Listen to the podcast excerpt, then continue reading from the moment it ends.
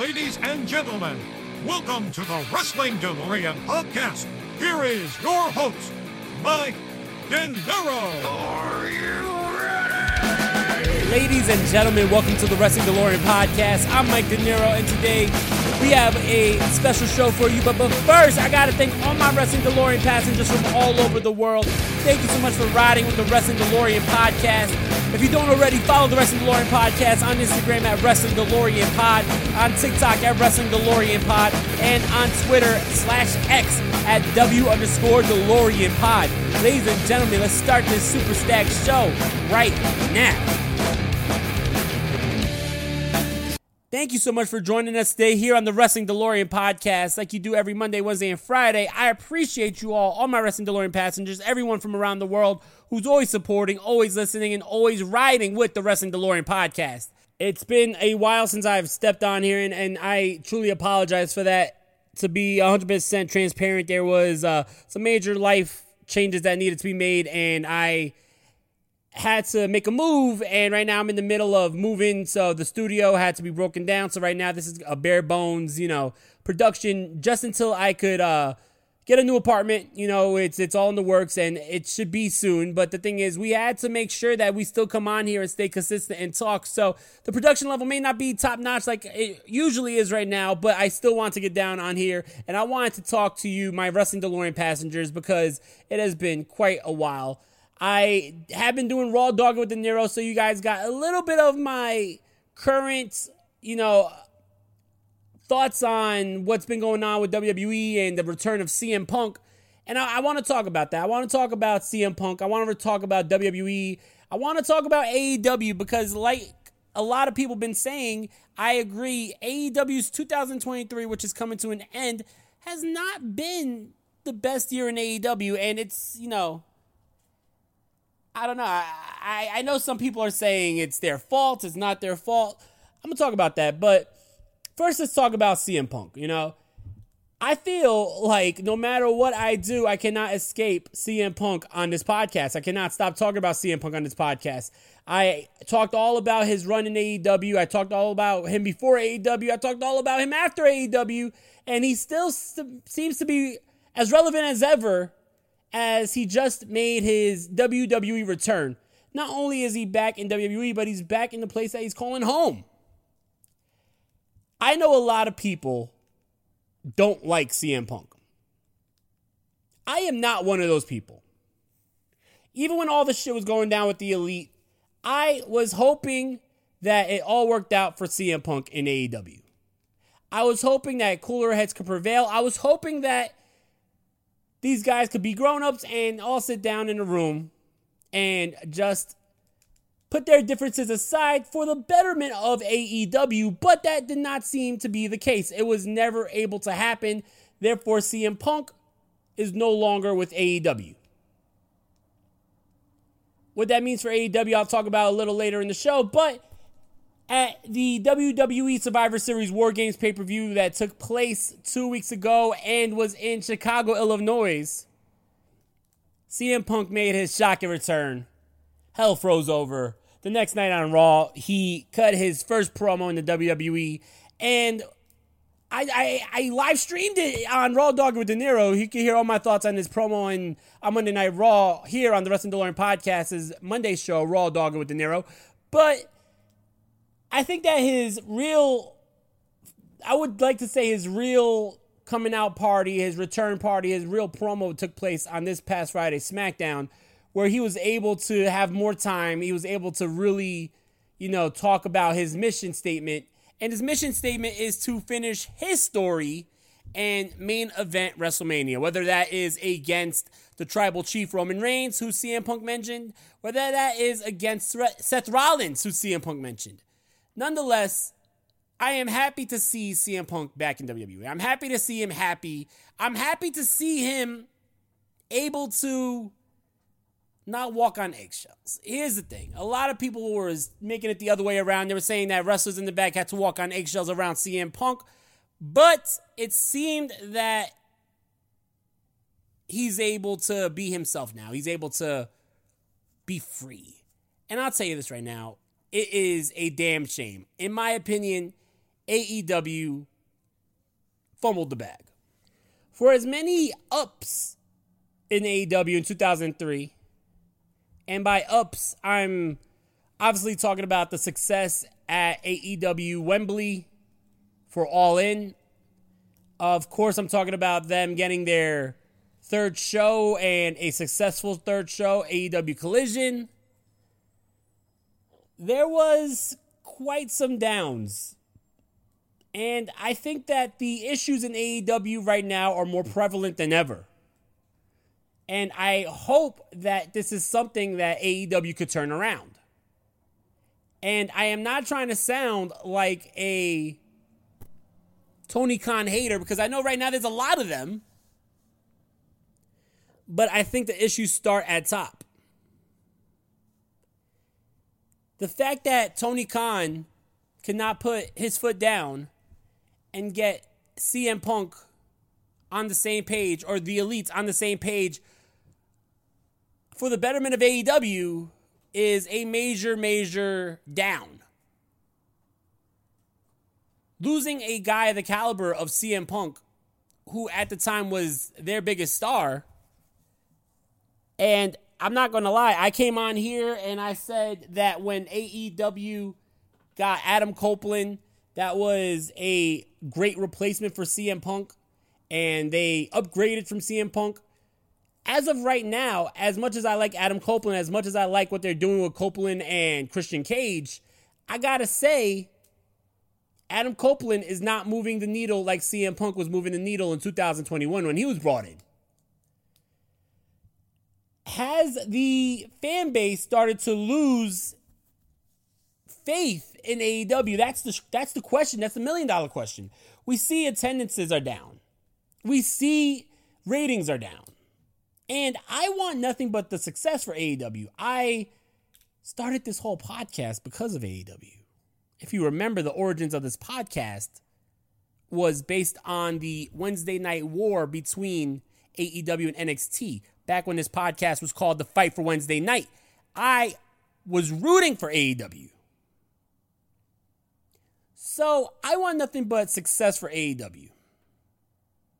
But in order for AEW to get back to where they were from 2019 to 2021, I feel like there's a couple things that need to happen. One, AEW needs to stop being scared to book wrestlers to lose. The reason why we don't get some big feuds the reason why CM Punk was in AEW for three years and did not get to feud with some of the biggest names in AEW is because AEW is scared to book some of their top talents to lose. So in return, we get feuds where it's one sided and predictable. Number two, AEW needs more stories. And I'm not talking about nonsensical comedy bullshit I'm talking about stories that are compelling, stories that have cliffhangers, stories that make you want to tune in every week to see the next arc in the story. AW had some good stories this year. Don't get me wrong. The tag team partnership of Adam Cole and MJF, when it was who's going to turn on who, great story. And they started to have an amazing story with the devil who attacked Jay White and who is the devil. But it seems like things started to slow down, and I feel like AEW needs to pick that storyline back up. And the reveal of the devil must be a person who is willing to fit the bill, because if not, this is going to seem like another bag fumbled. But AEW needs more stories. You can't just book in ring action and think that people are going to be compelled. Because I'll tell you this right now Stone Cold Steve Austin and The Rock were not the wrestlers that Chris Benoit and Kurt Angle were. But at WrestleMania 17, the matchup I look forward to the most even though I was a huge fan of Chris Benoit and Kurt Angle, even though that matchup was absolutely impeccable, the matchup I look forward to the most was Stone Cold Steve Austin versus The Rock. And why is that? Because of the story of Stone Cold Steve Austin versus The Rock. In ring, I knew Chris Benoit and Kurt Angle, no one was going to touch them that night for in ring. But what stories did I care for more? Austin versus The Rock, Taker versus Triple H. When you have a good story, it makes you want to see that matchup that much more. Your storylines can't just be based on you're the champion, I want to go after the championship. You call yourself the best in the world, I'm the best in the world. Let's fight to see who's the best in the world. Yes, those are fine to have. But what is going to make you want to tune in every week? In my opinion, I would rather watch the show that's going to keep me on the edge of my seat with a good story than watch just another five star matchup. Sometimes, in my opinion, you don't need to have the best in ring action to have a five star matchup. I remember back in Ring of Honor 2012, the best in the world pay per view. I was there live. Adam Cole versus Kyle O'Reilly, two amazing in ring wrestlers, had, in my opinion, the match of the night and a five star matchup. And it was not, you know, 100% based off of what they did in the ring, but the story they told in the ring. It wasn't based off the moves in the ring, it was based off the emotion in the ring. And that's something that I feel is missing in AEW. And another thing that I think needs to change about AEW is the AEW Ring of Honor cross pollination. AEW and Ring of Honor need to be two separate brands. And in my opinion, let's not even talk about the problems in Ring of Honor because Tony Khan needs to give Ring of Honor to somebody else.